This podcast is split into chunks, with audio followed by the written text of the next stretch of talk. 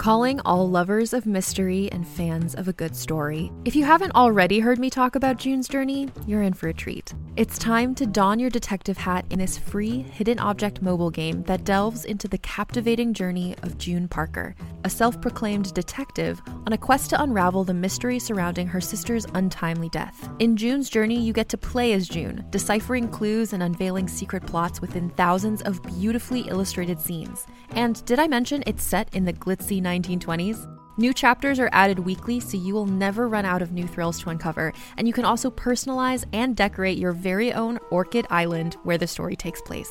How sharp are your detective skills? Find out when you download June's Journey on your Android or iOS device, or play online via Facebook Games. Your detective journey awaits.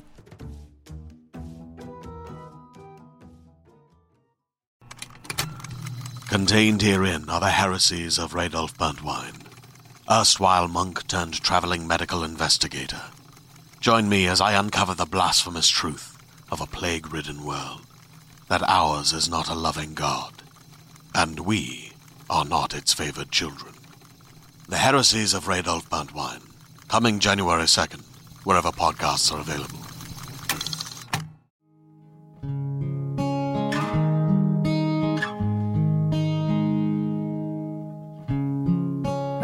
The things I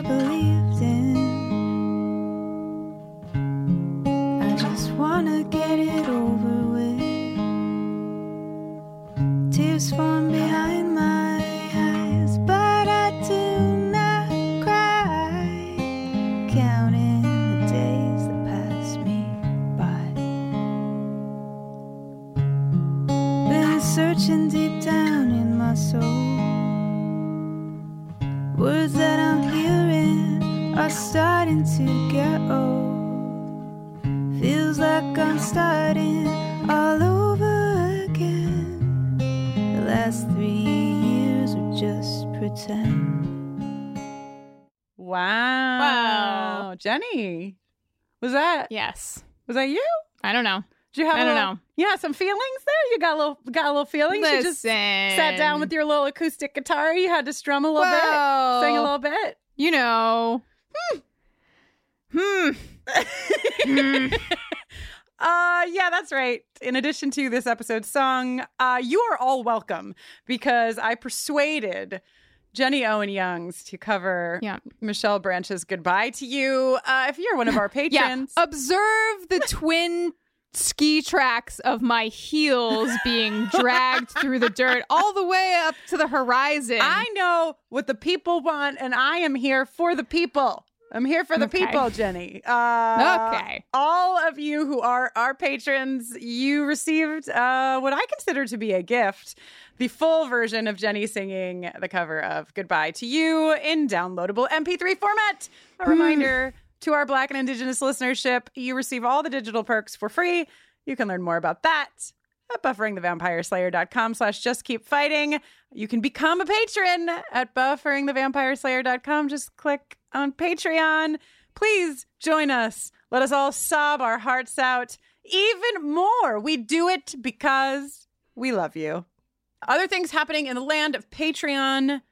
Book club. We just finished Cemetery Boys. Such an awesome book. We are now journeying into Leigh Bardugo's ninth house. Jenny's going to be doing a buffering concert this April. We've got bonus music from Once More with Feeling, behind the scenes content. Uh, and as just mentioned, of course, Jenny singing Michelle Branch. Um, we're going to keep this intro pretty short today because you have been so patient with us as we have journeyed through these past few uh, massive Buffy episodes. So, uh, Jenny, why don't you tell them about today's segment and then we'll just scoot scoot right on over into yes, the episode. love to scoot. We just want to let you know that inside this episode, in addition to, of course, us scream singing Michelle Branch many times, there is a segment. That segment is with Natalie Muskin Press, a licensed clinical addictions counselor currently working in charge of drug and alcohol education and prevention at a Midwestern university. Uh, Natalie's also a massive Buffy fan. In this segment, Kristin and Natalie talk a bit more in depth about Willow's arc with her misuse of magic and violation of Tara's boundaries. Timestamps for the segment are in the show notes today, just in case you want to avoid that conversation. and we are working on a full episode with Natalie to discuss Willow's arc in season six, which you'll see here in the coming months. Yes, this segment, uh, this episode is, of course, spoiler free. The conversation with Natalie that we'll be having more in depth will not be spoiler free. So you're safe uh, from spoilers here, and we'll warn you in that larger episode once more that that will not be a spoiler safe conversation. Um, You know what I, guess think, Kristin? what do you think, Jenny? You know what I think it's time to say? Goodbye to the intro. Goodbye to the intro to the episode. Uh, if you like that, you'll get more of it uh, in the episode. so, bye.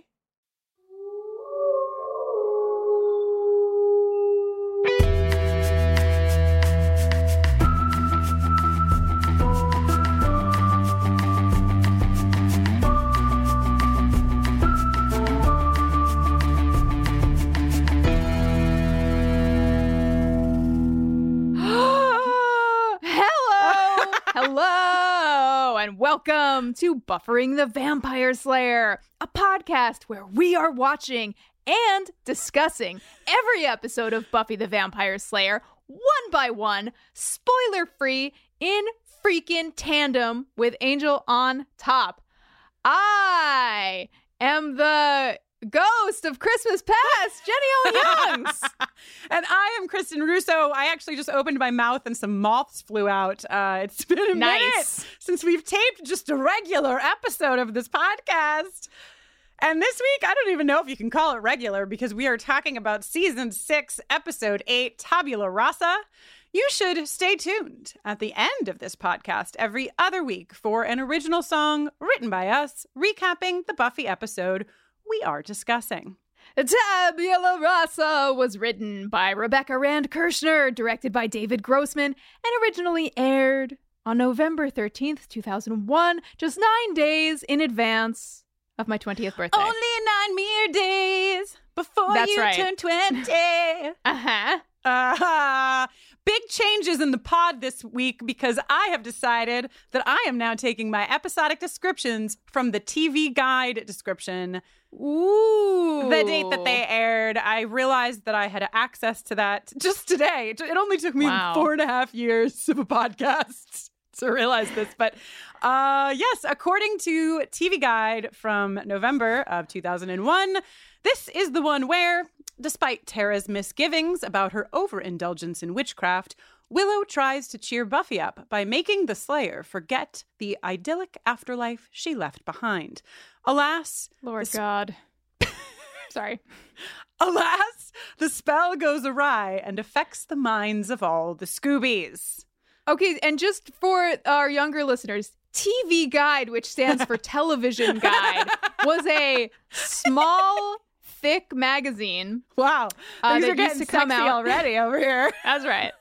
Yeah, Sexual Attention Award nomination number one, me and TV Guide. It was a small, thick magazine that came out every week and just told you what was going to be on TV. That's how we were getting our Yeah. information. But it also had like interviews with like you know Sure, sure, sure, Days of Our. Lives s- stars and other television people. Probably, I'm going to guess that uh, Buffy stuff was on the cover of TV Guide at least once. Oh, I feel like X Files definitely was. There's there's all, all kinds of stuff going on, but the main point of the magazine was, Yes. hey, this is what's on TV this week. The thickness, the thickness was attributed to the fact that they listed literally Uh-huh. everything that was going to. Could you imagine? I mean, there like it wouldn't even be possible now. Like take streaming out of the out of the game entirely. It still wouldn't be possible to create a weekly book of everything that was on TV. Oh wow. I just found so many Buffy TV guide covers. Okay, what a delight. uh y'all gotta Google TV guide Buffy cover. Yeah. You will be rewarded. Or follow us on social media at Buffering Cast because I'm sure we'll do Sure, a, sure, sure. Uh, ser- a post of TV Guide uh, Buffy covers. All right, so um, never, never could anything get me so excited, Jenny, as when they previously on includes kitten poker because I know shit's gonna be good Yep. if the kittens are hitting in the previously on. Uh can I just say kitten poker? I hardly kitten know her. Wow, if you're a new listener, found us because of our musical podcast, this is what it's like in here usually. Sorry. uh, Um, don't be sorry. Let me tell you something Mm. about this episode. Mm. About the very first thing that we see. Buffy is not only patrolling in head to toe cream, terrible. Cream on cream. Cream on cream. It also looks like it might be dry clean only. Like she's asking for. I thought that uh, Buffy was strapped for cash, but she apparently, when it comes to patrolling in highly stainable fabrics, uh, money is no object. Uh, I She'll wrote it down, no but I knew I knew that I wouldn't have to say it because I I knew that she would be all over that. Obviously, this choice is made to contrast very deeply Spike and Buffy because Buffy is in white almost the entire episode. I'm gonna jump Hmm. ahead and say that later she's wearing a white shirt. I don't know if we can call it a shirt. It is, I called it a tutu in my notes. Um, it is sort of like a white corset that has some tulle. Is that how you say that fabric? At the bottom, just sort of flaring out underneath her leather coat. Um, lot of lot of white in this episode for Buffy. Did you say I, tulle? tulle?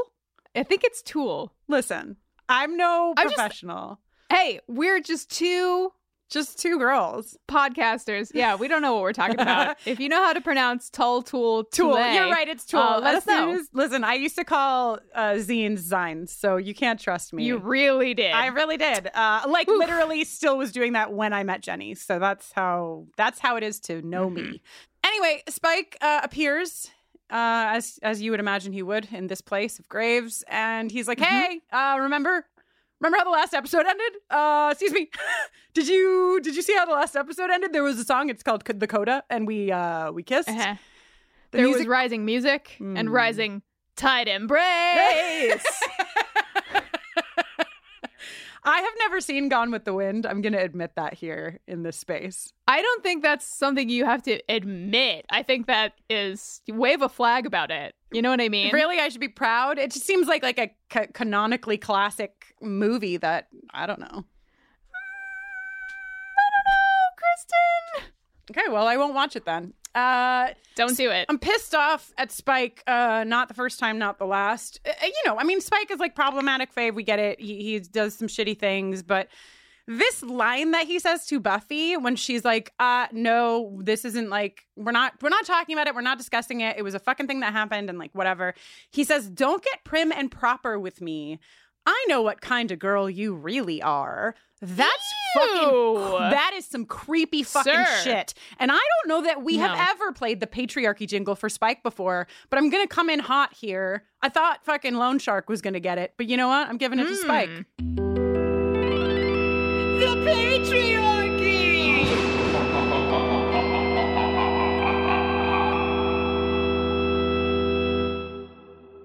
Uh, Buffy understandably vows that she will never touch Spike again after he says that. Uh, right before she touches Spike again, to save his because life. there is a there is a literal loan shark from New Jersey, I think, definitely from Uh, New Jersey. and he is owed forty Siamese kittens This by Lone Spike. Shark has to be amongst the Buffyverse favorites for for villains, right? I mean, this guy is he's right out of The Sopranos. He calls Spike Mr. Spike, which is uh like Mhm, there's there's a few things that just give such shape and flavor to this beautiful uh loan shark mobster. Um Mr. Spike, he also pulls the stake out of the tree at one point and just like the way he does it, you understand that it's a reference to every like Italian mafia movie you've ever seen. Um and he also uh, straightens his tie as he says, "We're gonna Ah. have to talk to him." just a- he's just a walking caricature of uh, Uh, yeah. yeah. It's hilarious in my Italian opinion. um, You've got one Italian and one New Jerseyan on this podcast, so between right. the two of us, we make a shark. we like the shark. Uh, he makes the great point that time is what turns kittens into cats. There's simply no arguing. You can't. It's honestly one of my favorite lines I've heard so far in this rewatch of Buffy the Vampire Slayer. Time is what turns kittens into cats. Poetry. Uh, he also, Mhm. Jenny, this loan shark is not only uh, g- telling the truth about that, he also suggests to Buffy maybe she wants a fucking job freelancing for him to help him collect debts. To which I say, perhaps that isn't the freelance job she wants, but maybe put that on the board. Maybe put that on the board. Yeah, yeah. Put literally anything where you're actually using the skills, your your innate like Yeah. supernatural Right. skills. Right. I Use mean, them. you know, we all, eh, just in case you haven't heard us say this, we obviously believe that Buffy should be paid for being the fucking Slayer. Shouldn't need to freelance. But, you know, she she just went through this whole, maybe I could be a construction worker. Maybe I could, ha- no, use the, use the power. Use the power. Make some money. Okay. Anyway, she saves Spike's life and says, self awarely, If I would just stop saving his life, it would simple things up so much. Uh-huh. Mm-hmm. Yeah, this is the thing we've said many times. Why is he alive? maybe she's Because listening to our podcast. Yeah. so next we go to the Scoobies speculating about where Buffy was while she Mm. was Mm, not alive. right. Uh, and this is a complex issue. This is like a difficult thing to parse. Points are made, feelings are revealed. You know, Willow is lamenting that she was so selfish. Uh, Xander's like, I, feel weird feeling bad that my friend's not dead. right. Tara's like, we need to stop focusing on, we need to stop centering ourselves Yeah, Tara, uh, voice in of this reason. narrative and and try to figure out how we can help make things better for Buffy. And then Willow knows a spell. Yeah. Oof. Um, I just want to like underline how aware Tara is. Uh, she's been, she's already been ahead of the curve, recognizing that Willow is struggling in a way that requires attention. Um, she, you know, we know that Tara has gone through loss and trauma in many ways over the course of many seasons, um, and before we even met her on the show. And so, you know, she has an awareness that is very important. Willow, I just before she derails this train, I want to say like I did think it was a good moment that Willow had. She sort of says like we wrecked it. Xander says we didn't know. Willow says we didn't want to know. Then she says we were selfish, but then she pauses and she says I was selfish. Mm-hmm, and it's just mm-hmm, like mm-hmm. you want, you're going to hear. Um, I have a conversation with Natalie later in the episode where we're going to really dig into some of the dynamics in this scene. But I do just want to say that, like, this is a moment. This is what you want to focus the conversation on. Willow is having a moment of realizing some of her real feelings that are haunting her, that are like really upsetting her, that she's struggling with. So that's what you want to talk about. That's what you want to talk about. And then follow Tara's lead. You also want to talk about your friend who has been super traumatized since she's been back uh, and how to help her. I don't think that Xander's idea of having weekly dinners and book clubs is bad. I think it's actually No, that's a great idea. I know, right? I was like, that's that's what she needs. She needs community. She needs to be able to talk. She needs a space to, you know. F- I mean, she needs a lot of things. She also needs like a therapist and uh, you know, uh, whatever. But can I just jump back for one second to the beginning of this scene? yeah. Because I cannot believe the nerve that Anya has uh, sitting in front of two queer women and hating on Birkenstocks. Okay, I just. She's imagining Buffy in heaven walking around on clouds. She's like, no hate to the harp. Everybody loves a harp, but Birkenstocks, those sandals are clunky. And I'm like, um, read the room, Anya. Read the room and also, hey, they're not just for us. They're Well- for anybody who wants a, a comfortable sandal that will mold to your foot and give you the support you need. Well, yes, looking back from 2021, we know that now everyone likes a Birkenstock. But Hell yeah. in 2001, uh, Yeah, queer women true. were really ahead of the curve with that guy. Yeah. so Willow's terrifying proposal is I know a spell that will make her forget she was ever in heaven. Willow, what are you doing? she thinks that's how you fix it to make it She go thinks away. that's how you fix it. it's not how you fix Tara it. responds strongly, and Xander and Anya are like, Whoa, look at the time. Hear that distant telephone ring. We must run for the, the hills. Farewell. Xander's like, it's so high pitched, she couldn't pick it up by the normal human ear. Yeah. Gotta Yeah. go. Yeah. So the two of them, uh, Tara and Willow, get into a bit of a conversation here. It's really one more one sided. I think Tara is delivering a lot of very important wisdom to Willow, and Willow is just trying to backpedal out of this. She's really trying. You're going to hear Natalie and I talk about this um, in the segment, but like. Tara says if you don't want to fight, right? Because she she has uncovered now, she knows what Willow did. This is the moment of reckoning. Um, we didn't know until Tara says it if she knew or if if like Willow knew that Tara knew. She finds out. She says, You violated my mind. Tara's like, I didn't mean to. And then Tara says, If you don't want to fight, you don't fight. You don't use magic to make a fight disappear. And she also says, You don't get to decide what's better for us. That's not you are you don't have the autonomy to be able to decide for me what is better for me. Oof. Fixing things to your liking, including me, she says. Oof. And she, you know, she says, "I don't think this is going to work." Um, and that, and you know, what's what's really troublesome too is that Willow is not engaging in this conversation except for like sort of explaining her intentions until the threat of losing Tara is on the table. And then, Then it's bargaining mode, Yes, right? And then she's bargaining and she's saying, I won't use magic for a month. Tara says go a week. Um, I don't know that Tara even means that, to be honest with you. I think it's I think Tara is not ready to have the conversation right now. I think Tara's just not ready to pack her boxes right this minute. Um, and so this is just like, you know what? Do this thing because I need a fucking minute anyway. So, like, better for all of us if you're not using magic for a week. Great. But I think no matter what happened, honestly, in this episode, I think that they would be breaking up. Yeah, I mean, Tara says go a week, then she says go a week and we'll see. You know, like she's creating that Right. space for herself. But also, as soon as she says, then we'll see, Willow's face is changing.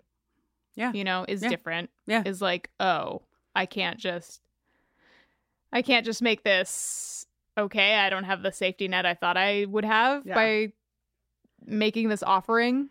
Yeah. This is a very heavy moment. Uh, this show is just getting better and better at giving us just like many punches to the face and then like making us laugh and then being like, tricked ya. I'm gonna fucking knock you down again. Um, Yeah. Jenny and I would be, I think, going a bit deeper into this, but we're going to leave the space for the conversation we had with Natalie uh, later in the episode because there's so much to unpack here, and and outside of this episode too. And we're going to be doing that this uh, season, especially over the course of the next few episodes. So. This ends with uh, the classic transition of Willow saying, Are you saying you're going to leave me? And it cutting to the training room where Giles says to Buffy, I have to. No. Bad.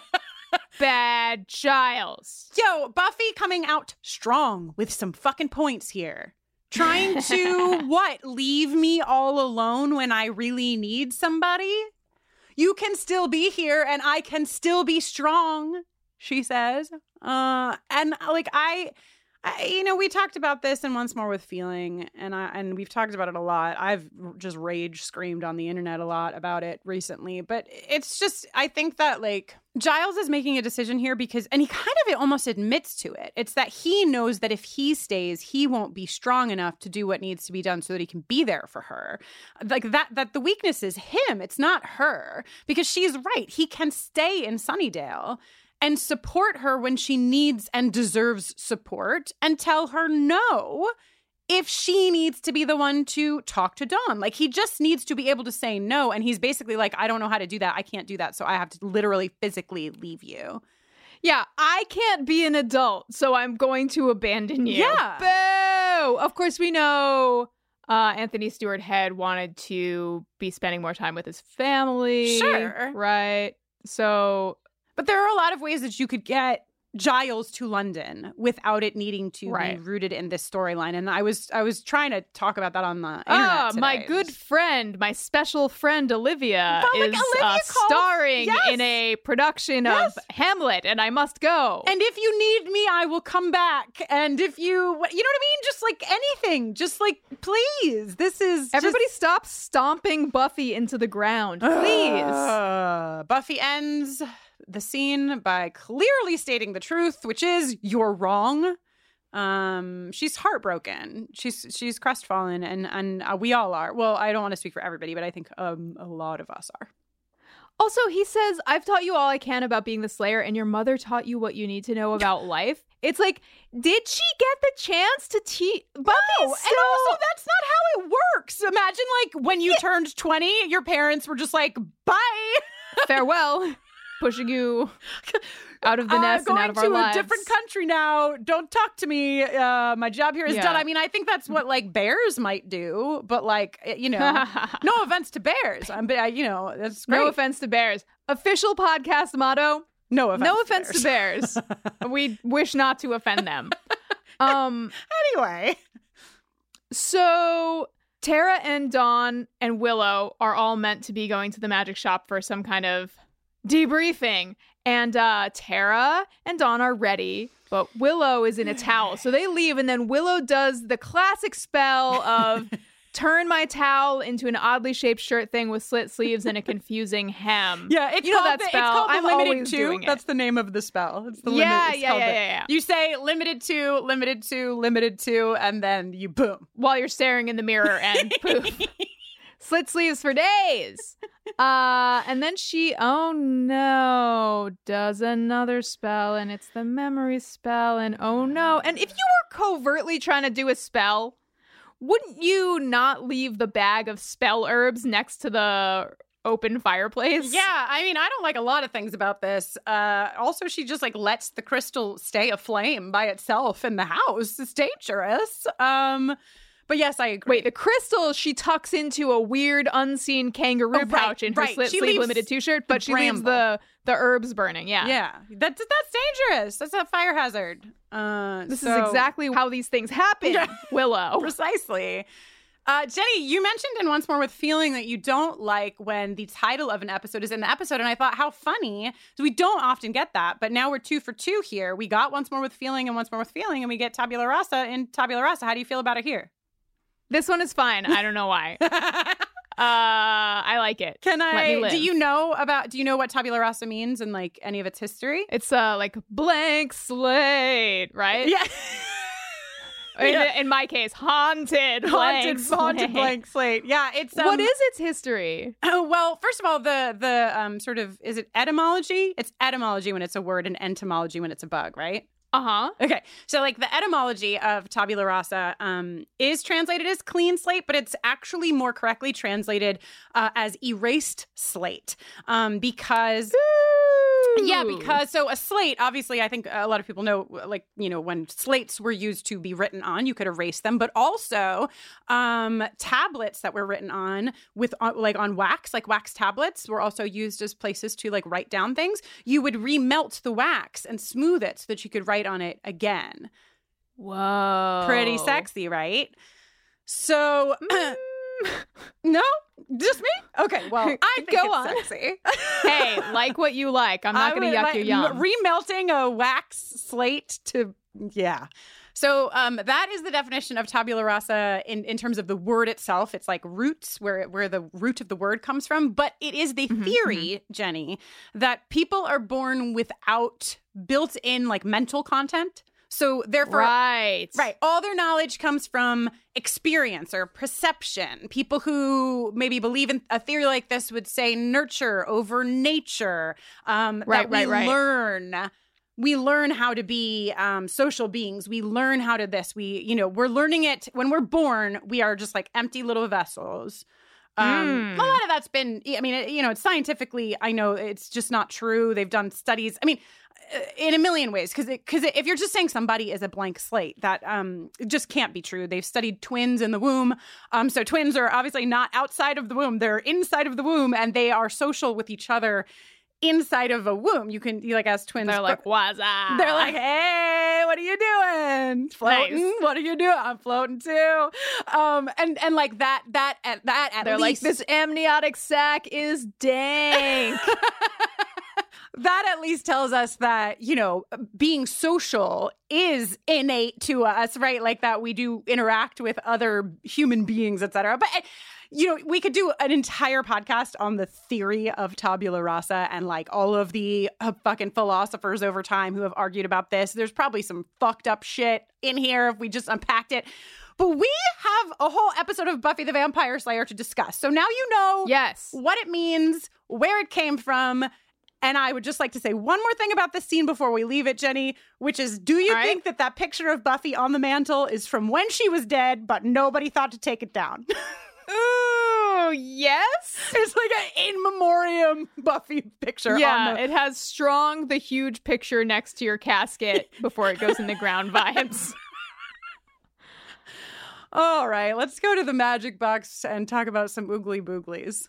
Giles is about to tell everybody about the oogly boogly of him leaving town Ugh, when worst. Tweed Spike runs in smoking in an ear flap hat. He's traded his little Uh, blanket for an ear flap hat. Yeah, yeah, yeah. Anya, when he walks in smoking, says, Holy moly, which kills me. Um, and he's like, You need to give me asylum. This fucking shark is after me. Toothy guy, baby seal breath. Great writing. Great writing in this episode. Eh, eh, eh. Meanwhile, while this is going on, the crystal in Willow's shirt cloud tar pit turns black. Uh, Willow's shirt is the void, drawing us inward. And so that happens, indicating that, woo, the spell is about to fucking, the beat is about to drop, and the Yep. beat is the spell. Mhm. And meanwhile, Buffy is like, y'all, please, you have to just stop. I need respite. Yeah, everybody needs a fucking minute. Tara needs a minute. Buffy needs a minute. Giles says he's leaving right before Buffy has this moment. Like he does say it out loud, which I think is important. And sorry, but before we get to Buffy talking about her experience, Mhm. Xander also does say to Giles, You're leaving now? Yeah, man. Correct. Um, right. Willow says, uh, you know, I'm so sorry to Buffy, and Buffy is just, I think Buffy is like experiencing a moment many of us have experienced of like, nothing that you're doing is helping, and I cannot possibly think of anything that you could do that would help. So I just like need you to go away. I'm going to go away because I Uh-huh. can't. I just can't. Um, and she says, if you understood how it felt, how it feels, it's like I'm dying. And then just before we get too sad, don't worry, poof goes the crystal. yeah, everybody passes out. The timing, wow. Thank God. Oh, Uh, seemingly wake up. hours go by because Yeah, they wake you know up and what? it's dark. I, I figured out uh, because there there would be no reason for them to need to make the spell take so many hours to work, except for if Spike didn't know he was a vampire and this happened and they woke up during the day, he would immediately burst into flames. so they had to do a little do a little nighttime uh, shoots so that Spike could stay, so that Randy, I should say, could stay alive. oh yeah. So what do we see? We see uh Willow and Xander who are kind of like laying down together, yeah. they're Uh, wake spoony. up. Mhm. and Xander's like, "Hey," and Willow's like, "Hey." Uh, Spike rolls off the cash wrap and shrieks, which is great. It's a great shriek. Hello?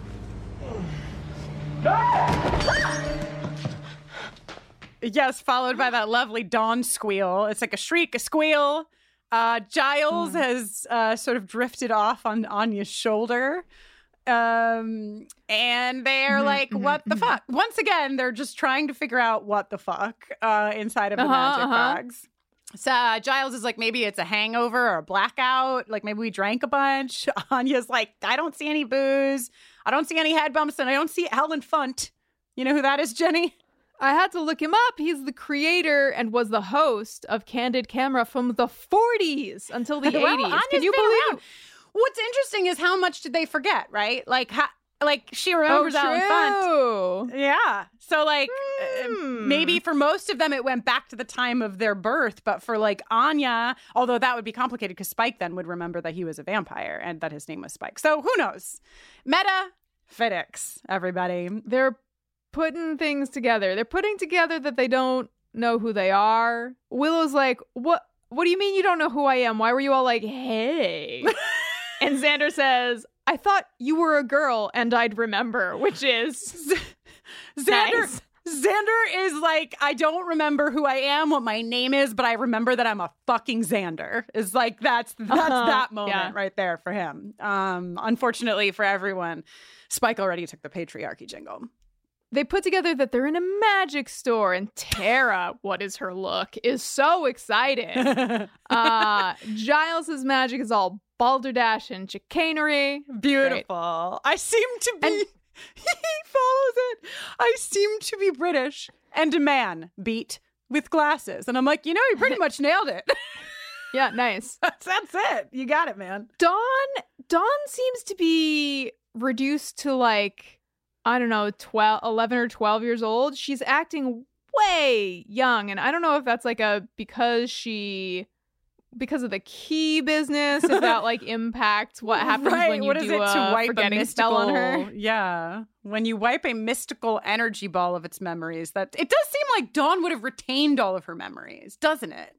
Right? That's interesting. Or at least not be acting li- like I feel like she's tougher than this. Yeah. yeah. Oh, yeah. Oh, wow. That's fascinating. Think I, would really like to have a sit down meeting with the monks uh, to discuss uh, the the workings of this spell with Dawn, the mystical energy ball. Spike makes this comment um, about Giles being British, uh, a little homophobia in there, a little Nancy boy comment. Then he realizes, hearing his own voice, that he is also British. Bloody hell. Sodding, blimey, shagging, knickers, bollocks. Oh, God. I'm English. Welcome to the Nancy tribe. You don't suppose you and I. We're not related, are we? Anya fucking just jumping in here to let us know that perhaps they are related because there is a There's ruggedly a ruggedly handsome, handsome resemblance. resemblance. Nice. nice. Giles Giles then goes on to say, I do when I look at you, I have this feeling of like familiarity and disappointment. Oh, this episode from from this point uh, forward for the next like 20 minutes or so, it's literally just going to be Jenny and I saying the lines because they're all just so fucking They're all great. yeah. It's really tight. It, it just really is. It's it's just so well written. It's so hilarious. Uh, Spike decides that Giles is his dad and that Anya therefore is a tart. I mean, A tardy stepmom. tardy sure. stepmom. He also I love how Spike is like, "Oh, how I must hate you." And Giles is like, "What did I do?" And Gi- and Spike says, "There's always something." Anya's like, "Oh, wait, don't worry. Everything's cool. We're engaged. Uh, look at my ring. It must be. It must mean that you and I are going to get married. I don't understand how her engagement ring would signal that they're engaged and not already. I guess you would have the wedding ring also.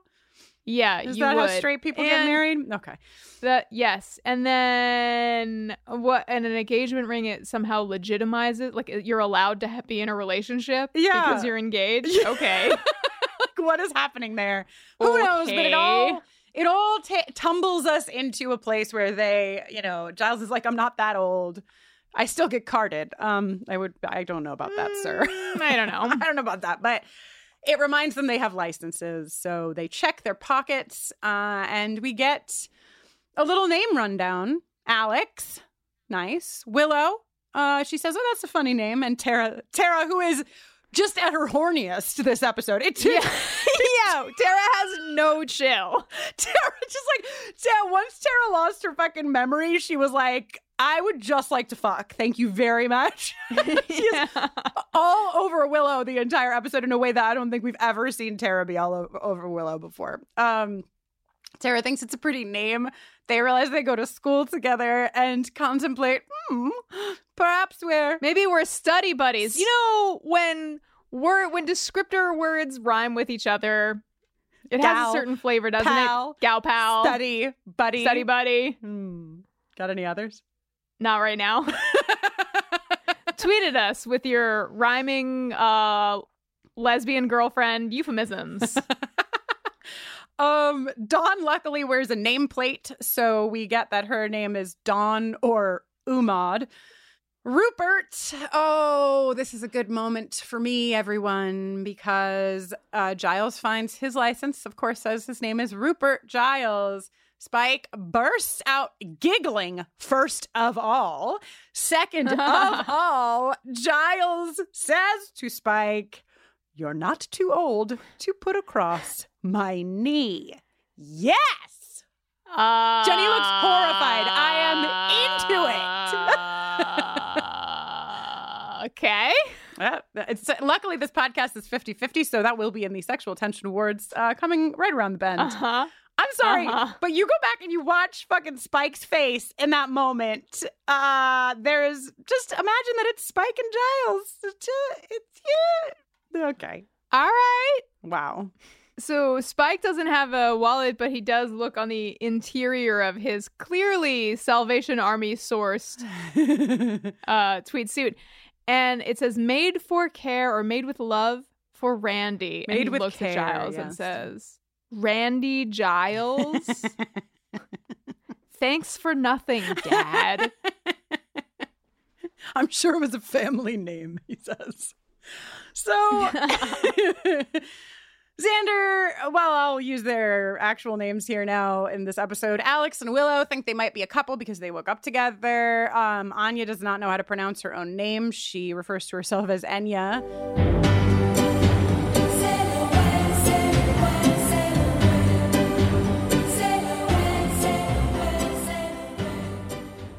Enya and Rupert discover they own the magic shop together. Very progressive of me, says Rupert. and I think in a in a moment that is very um you know like a point a beat in the in the episode if you will Buffy is the only one in the crew who has to name herself everybody else Uh-huh. finds a name for themselves finds an identity for themselves even if they don't know who they are Buffy is the only one who has to name herself and she chooses Joan I feel like a Joan.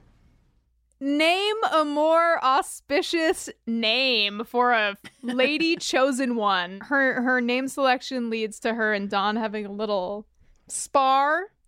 And then they're like, we must be sisters. And then they hug. sisters the other um Oh yeah. Sisters, roommates, gal pals, study buddies. Um, you never showed me affection like that, I'd wager, says Randy. Uh, and then he also says, Dad, they decide they're going to leave. They're going to take themselves to the hospital, which I would love to see that Uh-huh. as well. Hi, we all lost Yeah. our memories. Um, Spike Help. says dad can drive. He probably drives a red, shiny car shaped like a penis. I mean, the hits keep coming and they don't stop coming. yeah. But oh no, they open the door and they are greeted by some vampires. Classic shot here. of straight for the magic box. Yeah, screaming, slamming the door. They all like hit the deck, and Spike is like, "Vampires!" Willow is the first one with a plan. Lock and barricade the doors. Uh, instinctually, Rupert proposes that they fight these monsters with magic tricks. uh huh. Nice. And they hear the vamps outside asking for Spike, and so they assume that that means spikes. And they luckily gather a bunch of uh, stakes. And then we get my favorite line in the episode, perhaps in the series. Anya, basically, Joan is fucking. Joan is fucking freaking out. Okay, she's freaking out about the vampires. She doesn't know what the hell's going on. and and Anya, Anya, so calmly says, Bloodsuckers. that kill by sucking blood. Take it easy, Joe. Take it easy, Joan. Take it easy, Joan. I die. I cackle. I lose my mind good. every time. It's good. So good. It's like it's an amazing line and fucking Emma Caulfield on the motherfucking delivery of that line. Woo! I would stand up, but I'd be too far away from the microphone. Uh huh. Uh huh. Uh huh. Uh, the vamps subsequently bust in. They do. They grab Spike and they're like, "Give us what you owe us," and he's like, "Take your spikes," and tosses a bunch of stakes on the ground. Um, and there's some tussling, and Buffy stakes a vampire, and she's like, "I think I know why Joan's the boss. I'm like a superhero or something." She says, she also says, hey, stay away from Randy. right before she slays the vampire. Why does it work so well? It's so funny. It's just so funny. And like they you can tell that they they like maybe they knew maybe they had all these lines written before maybe they already had the lines written but it's also i think possible that once they realized how fucking hilarious it is for sarah michelle gellar to call uh, james marsters randy and for him to call her joan they like added a few more in because then Yeah. I'll just- say there's like a there seems to be an abnormal amount of ADR in this episode. And I don't know if that is due to post shoot rewrites interesting or like punch ups. huh Because man, this episode is is really funny, like really densely funny. So I, I wonder if they really just like once they cut it all together, they were like, you know what? The beginning and end of this episode are devastating, so we really need to juice up the middle and make it as funny as possible. Yeah, because it's really, I mean, just like the stay away from Randy before she slays the vamp is hilarious. And then they decide, oh, I have a whole theory actually about um, Buffy realizing that she's a vampire slayer superhero, whatever. So I'll, I'll take that moment in a moment. But before uh, Randy and Joan go out, because they decide they're the, maybe the strongest, they should go. They, we get this again. Ready, Randy? Ready, Joan. And it's just so funny. It's so funny. Hey there, this is Justin Bartha. I made a funny new podcast, King of the Egg Cream. It has the greatest cast in the history of podcasts with actors like Lewis Black. I'm torn by my feelings for two women. Bobby Cannavale. You can eat it, or if someone hits you, you can put it on your cut. Melanie Lynskey. I wonder what these marvelous things are that look just like boiled chicken feet. Jason Ritter. I can break things and pick locks and kill people. Michael Stuhlbarg. The whole point is to inspire people that they should make themselves better. Ari Graynor. No, don't whet its appetite. What are you, an idiot? Me, Justin Bartha. That's not just any egg cream, that's a Lemke's special. And all narrated by the hilarious Richard Kind. This is the story of Harry Dalowitz and how he rose from nothing to become New York's King of the Egg Cream. So if you like funny true stories, come listen to King of the Egg Cream, available wherever you get your podcasts. Can I can I tell you something that I thought about today while I was watching the episode? Please. So when Buffy realizes that she is some kind of superhero. Um, and she she gives us Sarah Michelle Gellar giving us an amazing line delivery on I don't know, but it was cool, just brilliant. Um, I I thought to myself, oh man, like she just without memory of what it feels like to slay a vampire, she just slayed a vampire for the first time. And I remember another vampire slayer telling me that after you slay a vampire, you feel horny and hungry. So I wondered to myself, this is in real time as the episode is playing in front of my eyeballs. I'm thinking, I wonder if she's feeling horny and hungry right now. And then she literally looks at like Spike or somebody and she's like, I feel wicked strong. And I was like, skirt!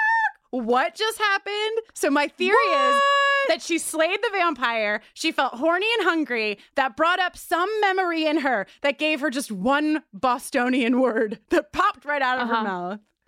Uh huh. Uh huh. So it's a good theory, right? I love this. Should I start a This Reddit is a very good I've never used Reddit in my life. I don't understand it, but It's exactly for this sort of thing. okay. So, some plans are hatched.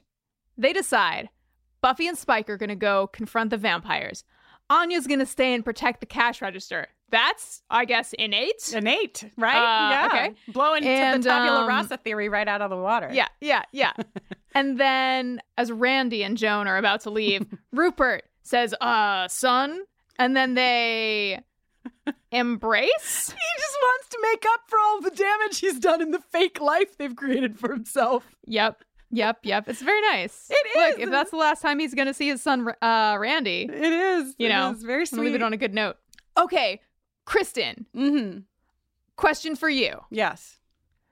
You are traveling through a sewer with no memory Mm-hmm. and some people that you don't really know. Yep. Uh, and vampires are hunting you. Yep. Do you move quickly and quietly, or do you sing the ants go marching one by one? Definitely Like a option dipshit. B. Definitely option B. I love the song. Love it. Used to be a camp counselor myself. Uh, it's it's a great way to bring like team unity. You know what I mean? Get everybody feeling like they're ready for the fight. yeah. Hey, Dawn is still innately fucking Dawn. You know, must be another Yeah, it's Tuesday. true. Um before Dawn starts singing, the ants go marching one by one. Hurrah, hurrah. Um, we also see that um, Joan has realized Randy is a vampire. Randy believes Oh, himself yeah. to be a superhero too. Hey, I'm a superhero too. Joan, where are you going? Giles is everybody's discovering things. Uh, Oh, yeah. Giles has discovered that he has a one-way plane ticket. He, a lot of extrapolation here. I mean, maybe he was just going to Yeah. get his return ticket when he got there. Like what? Yeah. Take it easy, Rupert. yeah. But he decides that uh, this means he's leaving his fiance, Uh-huh. Enya. Meanwhile, we're getting a lot of intuition. A lot of intuition She's happening. Anya's- Excuse me. Anya's intuition uh, helps her select a magic book, which is apparently just solely a spell book for how to summon bunnies and then more of them. So Oh she is God. putting herself in a bad position. My intuition tells me this is the book, she says, and then follows it up uh, again. Amazing moment. My intuition, because because Rupert is like, "How do you know I'm not the magic one?" And she's like, "My intuition tells me you are more of the paperwork type." Hell yeah. Okay, so as you know, we are feuding with the hosts of Angel on Top, Morgan Ludich, and Latoya. I'm not feuding. Jenny refuses to participate in our feud. She doesn't like to feud. I She love everyone. She doesn't like fun or feuds. Um, I don't like conflict. Well, I think that the feud has become incredibly official since it is now canonized in the show itself. We get Spike slash Randy and Buffy slash Joan essentially tearing Angel and his entire livelihood to shameful shreds in this next scene. Um, let's just play a sound clip here of what Randy uh, thinks. Uh, you know, he's he's realized he's a vampire, but he's like, I don't want to bite you. Uh, so what's what's going on here? I must be a noble vampire. A good guy. On a mission of redemption. I help the hopeless. I'm a vampire with a soul. A vampire with a soul? Buffy is disgusted. She is Excuse like me, Joan. "That's- Joan is wholly unimpressed. Joan Joan thinks it's ridiculous uh using uh ableist language once again in the show but uh she thinks that the whole idea of being a vampire with a soul who helps the helpless is ridiculous. To which I say feud feud feud feud feud feud. Hmm. Feud. Um all right ready for some fucking quick cuts Yes. all right. We get more bunnies, bunnies, bunnies, bunnies. We get Spike yapping more about Angel. We get Tara and Willow. Again, Tara is Their faces are so close. Tara is like, I don't remember who I am or what I do, but I would like to kiss you. It's all I can think about. I just want to kiss you. Please, can I kiss your face? Uh-huh. back to the magic box. I only bring us back there because fucking Rupert suggests that Enya get down off the table and she's like so taken aback into that pit of cotton top hell. She says. So I can let them hippity hop all over my vulnerable flesh. Uh, we cut to Randy and Joan fighting the vamps. Uh, Joan, great mailbox snapping move here. I hope that you cover the damages for this poor person's mailbox, but it's a great Mhm. move. She snaps Mhm. the mailbox post in half, uses it as a stick. Fucking Rupert is sword fighting with a skeleton in the magic box. Which makes me sad, which makes me realize that I am sad that Bruce Campbell never guessed it on this show. Who? Bruce Campbell? Who's that? Army of Darkness? Xena, Warrior Princess. Nothing. Uh Evil Dead? Nope. Uh Brisco County Jr. Excuse me, The Adventures of Brisco County Jr. Wow, it seems like perhaps we'll need to do uh feels like the first time where you teach me about the Oh. skeleton man. the skeleton man.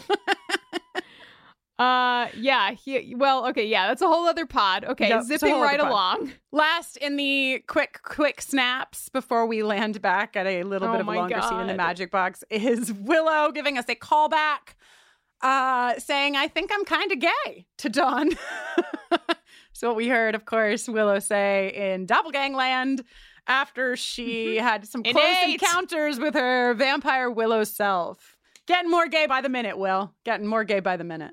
Everybody has their own stuff. We're all individuals, but one thing we can say is that in every AU we've seen, Willow has said or thought or acted on the idea of I think I'm kind of gay.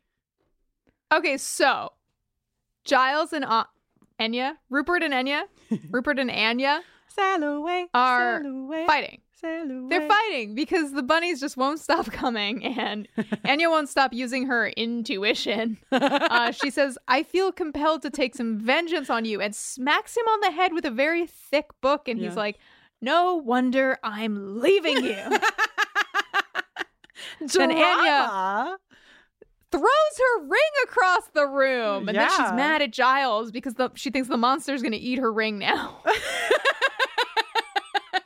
The passion between these two, really. Uh, Giles figures out how to fix this shit. He says a bunch of, sorry, Rupert figures out how to fix this shit, says a bunch of Using Latin- his intuition. Yep, Anya gets her ring. He says, I'm so sorry, dear. To which she says, No, rupee.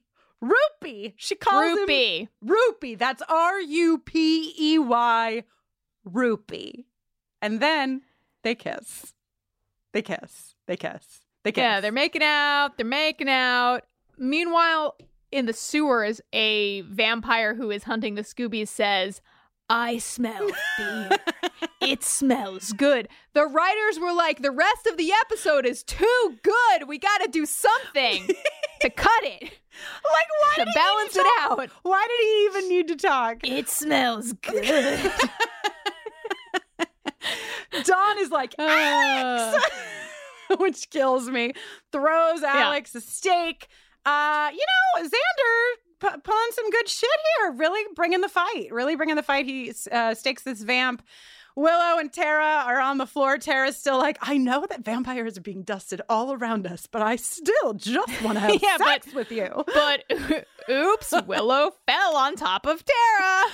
Oh my god. And then then Xander stands up and one of his big clunkety Xander sneakers smashes the crystal, the dark crystal, if you will. Um I will.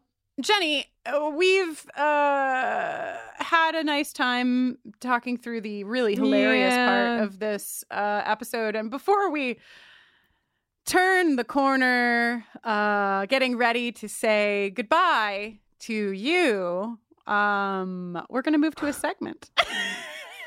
All right. Natalie, hello. Hi. Before we jump in, do you want to tell uh, our listeners sort of who you are and what you do and how you're coming to this conversation?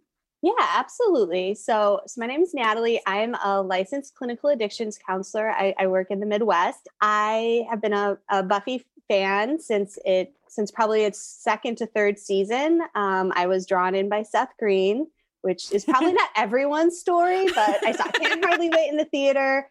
Really liked the spiky haired short guy, and and someone told me he was on Buffy, and then the here I am now, like however many years later. Um, but yeah, so I've worked um, I've worked with people who have misused drugs and alcohol or have had experienced significant distress because of their use. I've worked with um, I've worked with women, I've worked with teens, I've worked with adults, aftercare. Um, I've worked in the local um, uh, local prison system and jail system, teaching college courses and doing groups there. So I've got kind of a, a, a variety, and then now I work with college students. So I've I've run the gamut. I think what's really important about bringing you into this conversation right now is that we're also coming out of Once More with Feeling, which is an episode where obviously we were focused on, you know, singing and music, and we had a little bit of conversation, but there's this whole arc of um, Willow breaking boundaries, um, doing things without consent that we haven't talked about too much. Uh, and so I would just love to hear uh, maybe your framing around what we've seen Willow do here, and if it's portrayed in a way that you that you feel is like responsible in terms of showing how this could uh, manifest in real life. Yeah, so I think that at the up to this point, right, we're really looking at stuff that that feels very true. Um, both I feel like to Willow's character and just to this this behavior piece. Like we're seeing, we we've always had these moments of Willow who really just didn't handle loss well, right? Um, and and maybe feeling out of control and lost and not having this power. You know, even if we think back to when when she found out about Oz and Veruca, right? Like in her Mm. mind like she she couldn't go through with the spell it wasn't that like the spell was a bad idea it was that she couldn't go through with it right and Mm-hmm. this idea behind like you know everything from moving that book out for dawn when she was missing joyce right that that willow really doesn't does see magic as as a tool to make the world better but because she struggles so much with loss and grief her idea of making it better maybe isn't always the healthiest way and you Mm. see that you know and i think well if we go back to you know um bargaining right is that the first episode is it bargaining Yes. Yeah. you know you get this sense and i think you guys talked about right that xander is like having these second thoughts and willow is very you know no um buffy is probably in pain right but like and as you kind of see this as they're at this table in tabula rasa and Tara's like, hey guys, maybe we need to stop talking about us and maybe we need to start talking about making this right. Like it's it was so much about like Willow not wanting Buffy to be gone. Yeah. And none of them really wanting Buffy to be gone, but them not really reckoning with what would it mean if Buffy came back? Do we really want Buffy back or do we not or do we just not want to be sad about Buffy not being here anymore, right? Maybe she's in a hell dimension felt like a good argument that coded over this other piece of like Willow just couldn't accept a world where Buffy was gone. And if there was a way she could change that, she was going to do it come hell or high water. Totally. The Uh, excuses that we like make for ourselves uh, is Yeah. such a, you know, or like the narratives that we Mhm. write for ourselves to get to the things that we need Yeah. uh, in a way that feels responsible. What you really kind of see with with willow in particular is a little bit of a love of the power but a lot of just this oh i can make things that make me feel bad. I could try to make them get better. But mm-hmm. like what we see sometimes when people use something that's a quick fix for an emotional emotional problem right? What happens is is it never really fixes the problem as much as you think it will and so then you have a new problem and then it's like okay well i can fix that or i can fix that and so what i do see with willow is this like immediate default to magic as this quick fix and a low tolerance and even lower tolerance for uncertainty or even the threat of loss um, when, when they're all four at that table and she starts to promise Tara, like, I won't use magic. I won't use magic. I won't use magic for a week. And Tara, or Tara's like, just go a week. And then you see when Tara still can't promise her everything will be fine if you don't lose ma- use magic for a week, you can see it in her eyes. Like, whatever earnestness she had about not using magic is like melting away just in that immediate moment that, like, wait, this not using magic may still may not help. And it's just like she cannot tolerate that uncertainty. Like, she's lost her ability to kind of cope with this these emotions. And and that's really where i think the the metaphor holds up right? Because a lot of times when when people use and they're using in a way that maybe isn't healthy for them or isn't helping them it's because a lot of other stuff is going on. Um, a lot of times use is just a coping behavior but it's it's not a one size fits all coping behavior right? Like a glass of wine after a stressful day that for you while you kick your feet up and you're just relaxing is a piece to a lot of other coping strategies, right? Like, Right. but using it as the only way to make the feeling go away isn't, you know, we can't outrun our emotions. And so, um, Man, uh, you know what? So many of us have tried. I know, right? Like, you know, Just- believe they just- me, they follow you. They just catch up. Yep, they always catch up. They do. Can I ask you to something that I thought, and and I'm so glad that you are here because, um, and we'll touch a little bit on like something that I said in a previous episode that Mm-hmm. several people emailed in about, um, because I don't know, I've not Yeah. experienced the way that you are in talking about these things, and I want to be really careful, um, in in what I say. And and when I was watching this episode, and that scene came up that you just um, mentioned where.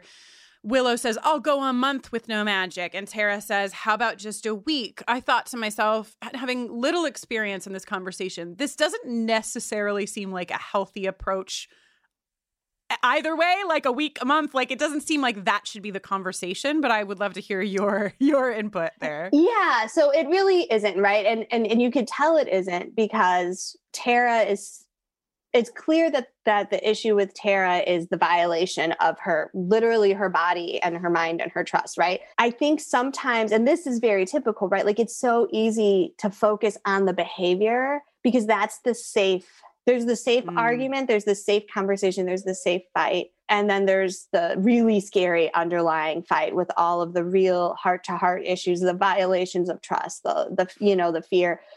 And so what I think you see here and and you see it in the argument over the decorations in the party as well, right? Like mm-hmm. it's not really about the decorations. Like I don't think that if she wasn't concerned about Willow's kind of disregard for like how she uses magic, I don't think she would get mad about the decorations, but it's safe to get mad about the decorations because that's a lot safer than don't you think you're messing with people's lives? We're not thinking these things through. Like, when are you going to stop? And then we mm-hmm. see she, you know, she moves all the way up to erasing the fight from Tara's memory. Right. Um, right.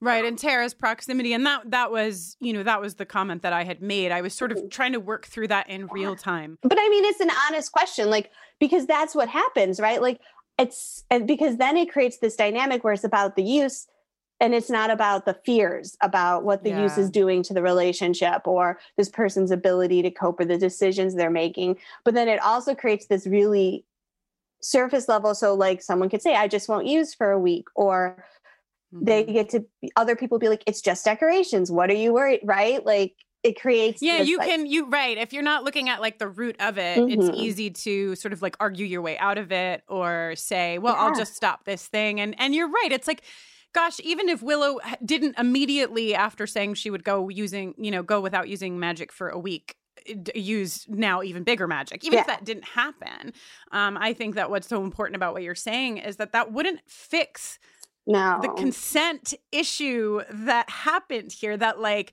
the real conversation is that the trust that willow broke is Mm-hmm. Massive Well, and like when you think about Willow and Tara's relationship, like its origin is using magic together. It's linking their powers. It's being in co- so to have that go from a really like joint together venture to one using it on the other, like oh, it's just so you know, it just upends their entire the t- entire dynamic they've had with each other with magic, with their relationship, with their communication. It's just yeah yeah it's devastating and like so much of this season is just uh, like really hinges on lack of information and lack of tools it's like Mm-hmm. you know tara tara certainly doesn't know what to do in this situation um Mm-hmm. i mean none of them know what to do about bringing buffy back and the trauma that that has caused that none of them have dealt with any of the trauma that happened before that No, just trauma, trauma, trauma. It's heavy. I mean, and then I think like when we watched it, right? Like how young we were watching this and how we didn't, we were happy Buffy was back too.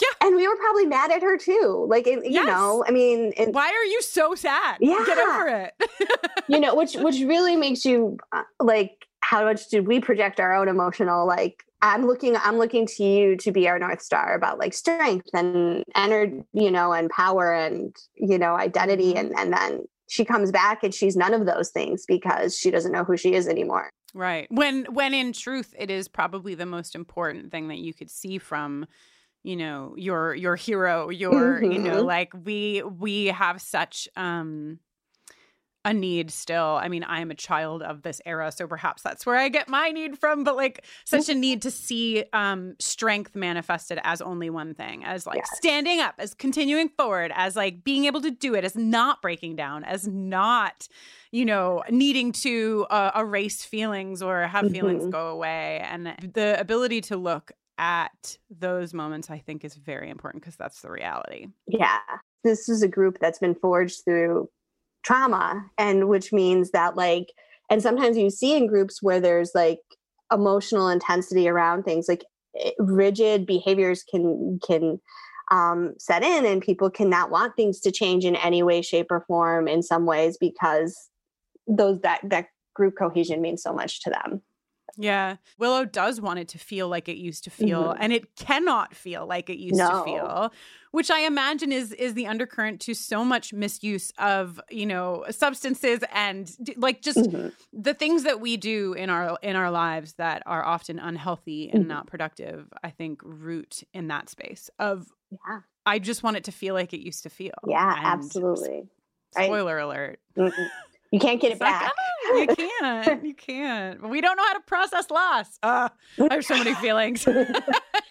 it is so true, right? Like you can't go back to, you know, the season, you know, second the second to last season of season 4 and just like hug it out in an elevator shaft, right? Like you can't do it anymore. We have to like our our lives are changing and we're growing and we're becoming much more complicated people and um this desire for things to be simple, right? Ugh. And I think Willow's belief truly that everyone will be happier if they can't remember the bad things. Ugh. Right? Like like that that that's n- it's not just like her it's like she truly believes i think that this this is good for everyone. Like why would she want to remember being in heaven right? Like she doesn't need to grow from this. We don't need to really help her. We just need to wipe her memory and then it'll be like it was you know even in the face then of that conversation with tara where tara's like it can't be like it was.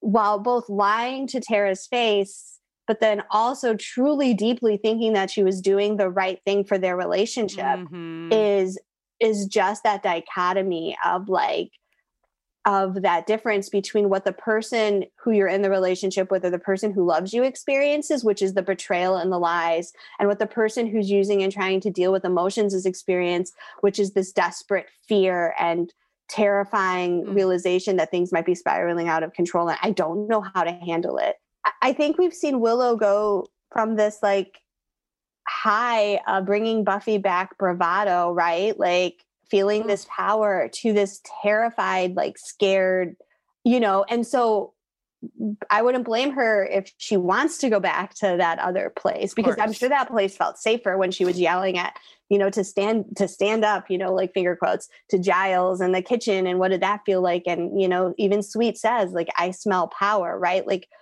it's got to be so conflicting for her because she's Mm. feeling powerful even as she's feeling lost Yeah. Yeah. like and if you have those two emotions who wouldn't be like hey this makes me feel better this makes me feel awful Yeah, yeah, and uh, because and that I I would imagine that that is the truth. I mean, that that is the truth. Obviously, it is definitely the truth for Willow, but that like for so many people who are using substances, um, you you are feeling better, right? You are feeling better when you are misusing Mhm. the substance, and when you are not, you are feeling fucking bad. Like Yes. you know, like that's what's that's that's at the heart of of all of this is that like it takes it it takes being able to to turn away from the thing that might be the only thing that's taking the pain away at that moment. right you know and i mean and this this goes for like any fear that's that you know is just can be self-harm or destructive right like anything Yeah. that feel, makes us feel better in the moment because the the surrounding moments are so painful and if you don't have someone helping you get through it if you do or if you're just not ready to get through it those moments mm-hmm. are so meaningful because they help you feel better when you're feeling Yeah. bad and i think that that's that's really important to keep in mind that like willow's in a lot of pain. Um, doesn't excuse her behavior right? But or doesn't justify it but it's a reason right? It gives you a reason. It gives you a way to, to like i think look at her with empathy and and autonomy and and pull her and tara apart and and see them as two individuals right? Yeah, and it gives you this whole other storyline that we could have if anyone knew to focus in on the fact that Willow is in pain. yes Right? Like that's the that's the thing is we don't get that story Mhm. and I think that that at least like you said up until this point I think that's that's actually very accurate. I think that a lot of times people do not know where to focus or wh- uh, where to put the um, energy. But um man, if somebody could just talk to Willow about that pain like honestly and openly, I I wonder what what we Mhm. would see. yeah Uh, absolutely spoilers, that won't happen. no it gets worse it, just, it just gets worse. So I think the reason tabula rasa hits us so hard is because we get to go back in time with our people, right? Like we they they get their minds I know, right? Like we they get their minds Rude, Natalie. What if I just turn off the mic?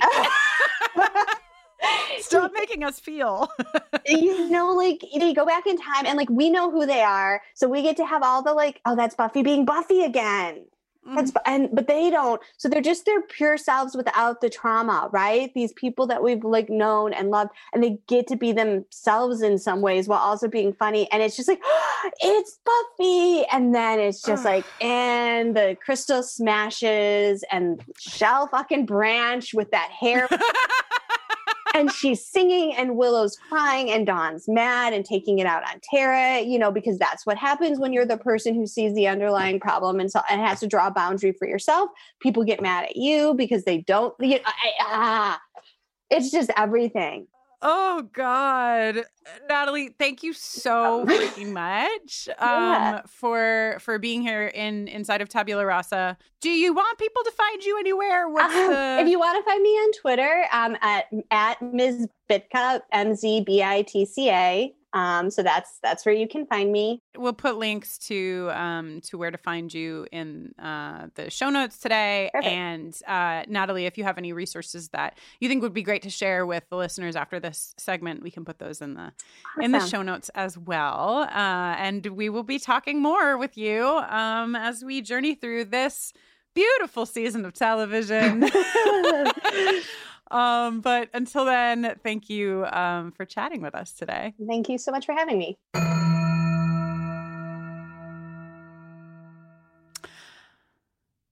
Oh my God, fucking Natalie, right?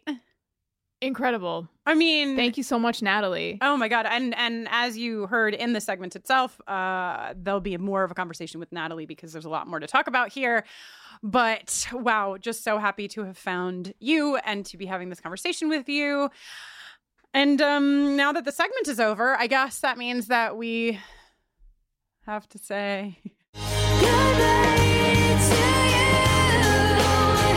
Well, before we do that, let me let me give you one more dose of uh, levity to Yeah. inoculate you uh, Yes, against the dark clouds that are rolling in even as I speak. Please, please.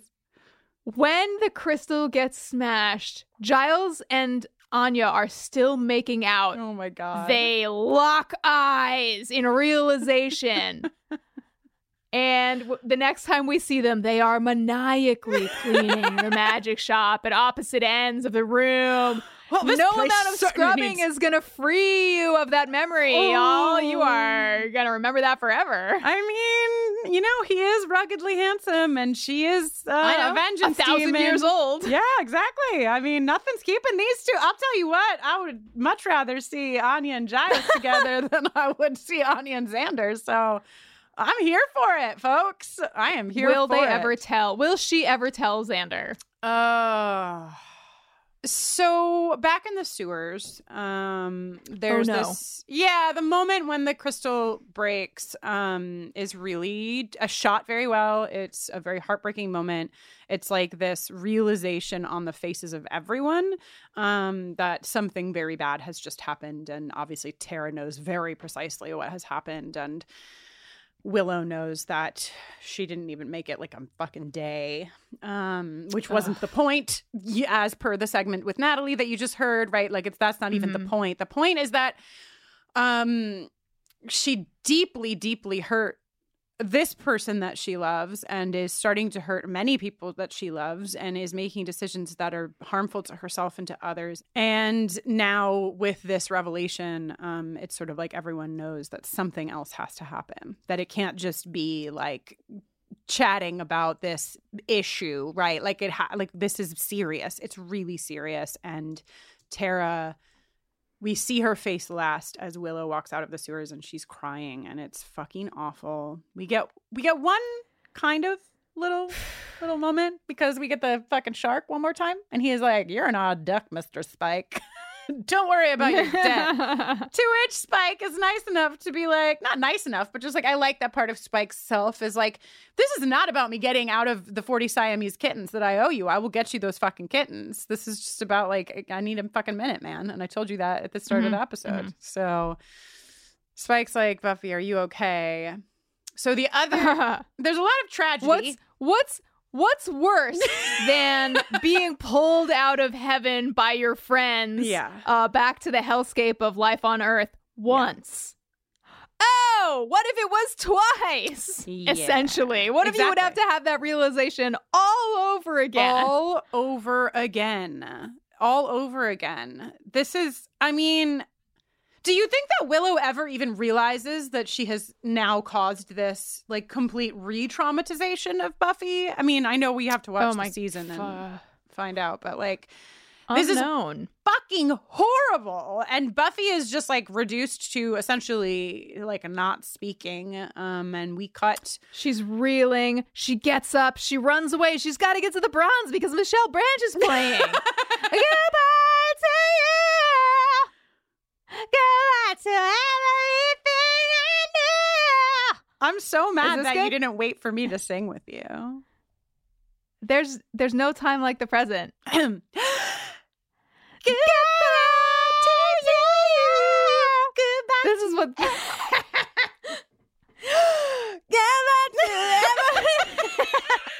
cool. This is what this is what the people want, right? Yeah. Us scream singing Michelle Bre- I will say sometimes I listen back to my earliest recordings and I'm like, why do I pronounce my words like that? I, you can't. I, that is wrong. That is I'm Right, clearly 2001, you know? on, lost in some syllable sauce, some vowel sauce.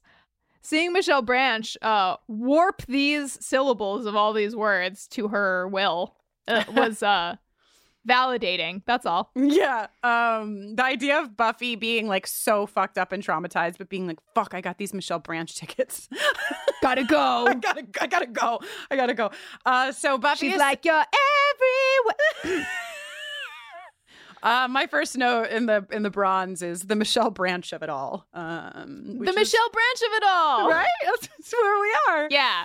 Um, Buffy is What a sitting at the bar. montage. She's real sad. Tara's packing um her cardboard boxes uh, with all of her things, all of her belongings. Who gets to keep the crystal dildo? The question that every queer breakup asks. I think that was Tara's to begin with. That's true. It was. So yeah, uh, we get a Uh, sad bathroom Willow. Oh, really sad bathroom Willow. Yeah, she's on the bathroom floor. Dawn is huffy to Tara. Yeah, is rough. You know, like everybody else in the show, not given the tools to understand, like, really probably what's even happening clearly. Um, and even if she did have an understanding of that, probably not the tools to understand that Tara is attempting to draw boundaries and her intentionality uh, is to help Willow, not hurt Willow. And um, wow. Willow on the bathroom floor, Michelle Branch playing at the bronze, Buffy basically rendered speechless once more. What could be worse? Oh, cut to the fucking airplane where Giles No. is. What the fuck, dude? You just got No. up? You. Ooh. Like Somebody- that night, he's like, I gotta go to the airport. I gotta go, guys. Somebody make he me a was cup- he was cleaning the magic box, and so was Anya, and he was just like he had a moment of realization. He was like, "This is not gonna do it. I just gotta get the fuck out of town." Can somebody please make me a, a supercut where Michelle Branch is actually singing in all of the places though? Like she's singing at the bronze, but then she's also in the bathroom with Willow, and then she's like in the fucking airplane bathroom as well, just like goodbye to you. Why does she have to be in the airplane bathroom? I don't know. I just felt like it was, you know, that seat wasn't taken. Um, Okay. Anyway, uh, we cut to Poor Giles in a middle seat, by the way. Yeah, that's what he fucking deserves, man. Well, You were the one I loved, the one I, one thing I tried to hold on to. I want you, but I'm not giving in this time, says Michelle Branch, uh, echoing the thoughts of Tara, who is um, not giving in this time uh, correctly, the thoughts of Giles, who is not giving in this time incorrectly, and the thoughts of not Buffy, who is fully giving in. Uh, oh yeah, this time. making out at the bronze. I'll tell you what. Uh, I would make out with Spike to a live concert of Michelle Branch in 2001, and I would enjoy it. Uh, so congrats, Buffy. You know what? Fucking, this is how I feel, right? I mean, whatever. This is how I feel today at the end of Tabula Rasa. Um. Buffy is fucked up, and no one is helping her figure out her fucking trauma. And she needs help Buffy. she needs to she needs to feel something that is going to be able to like take away some of the chaos that she's living through and like numbness that she's living through and she said it to us mm-hmm. she's been clear about it and since no one is helping this fucking girl i say make out with spike on that pole you make out with spike on that pole Hell buffy yeah. you fucking do it you do it because you fucking deserve to feel something and no one's helping you. If I was there, I would help you. And not by making out with you. I would help you holistically. But also then we could make out too. I don't know. I'm not whatever. Okay, all right, all right. Anyway, my last note Speaking in- of- my last Oh, note yeah. is just making out, so I'm riffing on it now. Oh, so speaking of making out, oh yeah. Sexual tension All right, all right, all right, all right. So we are back in the pilot seat. Back in our beautiful, where we are always trying to get to. We're clawing our way here every episode. we got some slots. We got some noms. It's true. This is how they fall. today. It's true. In the first slot for your consideration, he's a daddy shopkeeper. She's got a big old ring on her finger. It's Rupey and Anya. In the second slot, well, the British invasion, anyone? That's what I'm talking about. Matching tweed, matching rugged handsomeness. It's Randy and Rupert. Why not? In the third slot, your noms and ours. Well, there they are, a classic, a perennial favorite. It's Buffy and Spike. the fourth set of noms for the final fourth slot. Well, it's your favorite host of Buffering the Vampire Slayer, Jenny Owen Youngs, and a short, thick TV guide. what do you think about that? Uh, great, great, great, Jenny. I'm so excited to vote in the uh, slot nom party. And I just want everybody to know that the sexual tension award segments are not scripted. And I say that because it, like, it just, I think probably people think you have planned out what you're saying. And Jenny never is. She just comes up with it, like, live in the space, which I feel deserves Whoa. a little recognition. Um, Thank you so much. I'm touched. yeah, you're welcome. Uh, Uh, touched by your I just- short, thick TV guide. Gotta go. I just get filled up with the STA spirit, you know? So join us, cast your vote, make your voice heard in our beautiful sexual tension democracy by uh, voting in the Twitter poll at Buffering Cast. It'll be up for a week.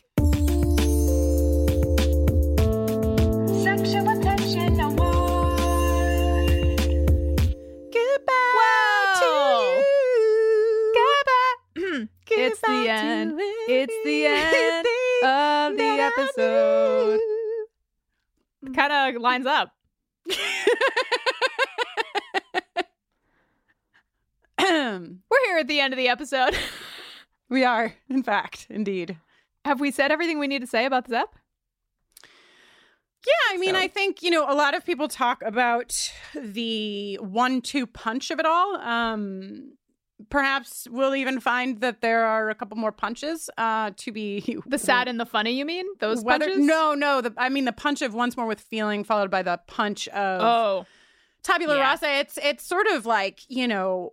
It's just a lot, and um, we've Oh, been yeah. talking. We've been talking since the start of season six about how like there's a fucking lot. This is a really heavy season, and you know the writers thankfully do give us. I mean, this episode is a classic example of like just sheer joy uh, and delight in getting to enjoy these characters. I mean, I think we might have even mentioned it in the segment with Natalie, but like this enjoyment of the characters that we once knew. It's what they want, and um, we feel a relief in it. You know, I mean, I think that this is one of the best episodes of the series, but I also started to question like what it is, but also is part of the reason I enjoy this episode so much because I also like yearn for before all of this trauma happened and and we were here in this place and I, I think there's a truth to that. Yeah, I think absolutely 100%. Like it's uh after the devastation, they give you exactly what you want, which is a window into the simpler times, into Yeah. the past. Yeah. Uh but no, reality comes crashing back in. Yeah, it's almost like an immersive experience. You know, it's like what we've been, we've been talking about how like Willow's want is to just fix the problem by making it go away, but that makes the problem worse. Um, and Oh, yeah. we just got to live that by being like, ha ha ha, ha, oh, ha, ha," and then just being like kicked in the fucking stomach. Yeah. Um, you know, which probably wouldn't have hurt quite as bad if we weren't laughing so much and enjoying ourselves in the middle of the episode. um, It's true. that metaphor might fall apart under pressure. But yeah, I mean, I think my point is just that um, there's a lot. And that's why I'm glad that we have people like Natalie. Um, and we've already had other segments, and we're going to have some bigger episodes this season. And we're still going to enjoy chomping on our Buffy the Vampire Slayer. Sorry, I've been listening to a lot of Angel on Top, and they say chomping all the time, and I'm so jealous. And Oh, so I just want to start Chomping, it. slurping. Chomp- just chomping, yeah. Just take a little chomp. Every time Latoya says that like Darla took a little chomp out of somebody, I just I'm so happy. I'm just so thrilled by it. anyway, um, we are going to keep enjoying all that is Buffy, and uh, you know we're gonna also keep sliding down this fucking hill that is season six. So, Oh yeah. just get in the boat with us. If we're all together as we slide down the hill, at least we'll be together. it's true. Uh, so luckily, we remember who we are. At least for now. We better tell them now before we uh, run the risk of forgetting, Jenny. I am the co captain of your log flume adventure through this sad season, Jenny Owen Youngs. And when I'm not making this podcast, I am writing and recording lots of music. You can learn more about me at jennyowenyoungs.com. You can give me a shout on Twitter at Jenny Owen Youngs. You keep up to date on new releases and stuff there. And I'll tell you what, I'm in a band. I'm in a new band, and we just released our first song last week. We're called LAXs, and our first song, our first single, is called Temporary Goodbye. You can find it wherever you stream music. Go give it a listen, please. It's fun. Uh, it's a bop. It's kind of like this episode, actually. It's all about just finding a little escape hatch when life gets too ragged, too rough. You just want like a nice little moment on a mental beach somewhere. Oh. Ah, simpler times to Um, soothe the soul. I can't wait to buy my tickets uh, to see LAX's play at the Bronze, Jenny. Yes, It's been a long-standing dream of mine, personally. Um, uh, as your other co-captain on this apparent log flume, um, so a log flume, you can't really sit next to somebody. So, are you sitting in the front seat, or like where, like where, where will you be when the log uh, plunges? We're in the we're both in the front. Oh, it's a two-seater. It's a, two-seat. it's- oh, okay, yeah. Okay. Oh, yeah. Okay. All right. Cannot wait Arms up to get the photo of all of us in the log flume on our way down. That's gonna be one long log. If you are a child of the 90s, like Jenny and I are, you have a log flume picture somewhere in your possession. Somewhere. Because I know I do. Anyhow, uh, my name is Kristin Russo. You can learn about the work that I do outside of this podcast on my website, KristinNoeline.com, K R I S T I N N O E L I N E. You can use that spelling to find me on Twitter and on Instagram. Uh, I do work with the LGBTQ community. I do speaking events, so many more now because we are so digital. Uh, that if you if you'd like to, you know, have me speak at your workplace um, or your school, you can find out how to contact me uh, using that website. Also, I do a podcast with Joanna Robinson on Patreon. We are just wrapping up. Feels like a thirst time. We watched Magic Mike XXL, Coyote Ugly, and Mr. and Mrs. Smith. We got thirsty in February. Um, that's on our Patreon at Buffering. And speaking of buffering, maybe you could tell them where they can find us. Indeed, Buffering the Vampire Slayer is on Twitter, Facebook, and Instagram at BufferingCast, or you could drop us an email at bufferingthevampireslayer at gmail.com. Furthermore, take it to the next level and leave us a voicemail at 216-30-BUFFY. Um, hey, if you would like to support the work that we're doing here, uh, many of you already do. Thank you. You can go to bufferingthevampireslayer.com. Just click on Patreon and you can join our family over in Patreon. We have a secret Facebook group. We've got a Slack. We've got book clubs. We've got concerts. We've got chord sheets. We've got work tapes. And most notably, uh, now we have a lot of behind the scenes content from the making of Once More with Once More with Feeling. So Oh, yeah. find that there. Uh, also, we've got some really rad new shit in the store. Um, a lot of big fucking nerd paraphernalia. Uh, we got hats and pins and shirts and tanks and just you know, if you're a nerd and you'd like to let the world know. Well, now there's one We got you more way. covered. Yeah, yeah. Pocket Mhm. protect. Big fucking nerd shirts are the new pocket protectors, like I always say. Hell yeah. And uh, wow, is that everything? That's everything. Forget how to make a regular podcast. Till next time. Ow,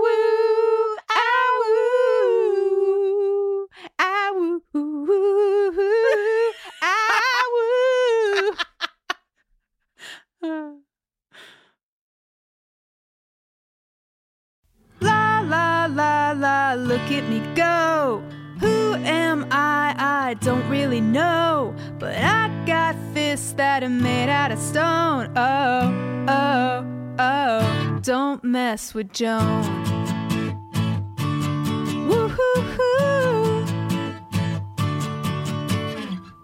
You know that thing where you wake up in an empty store with a bunch of strangers. Don't know your name, but in no time you're affronted with a boatload of danger. Dudes drop by looking to bite, demanding we send out spikes. La la la la, look at me go. Who am I? I don't really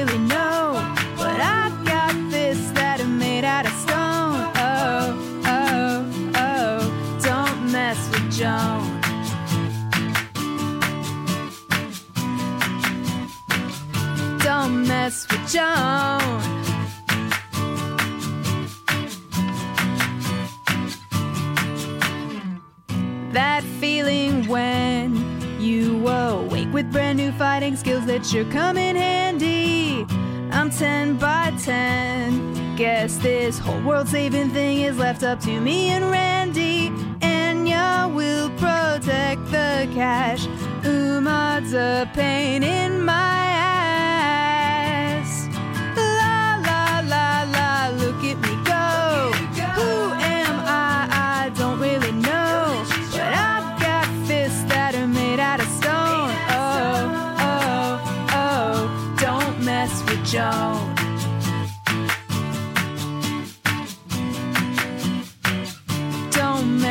Joan.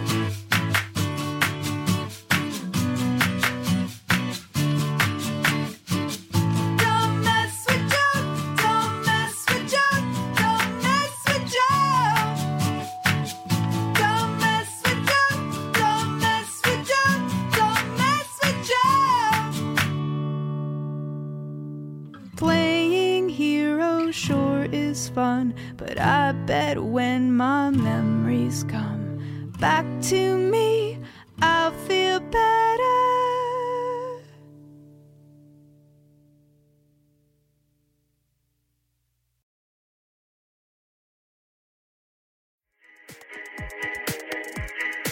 Attention, fans of fairy tales that are magical, hilarious, and grim.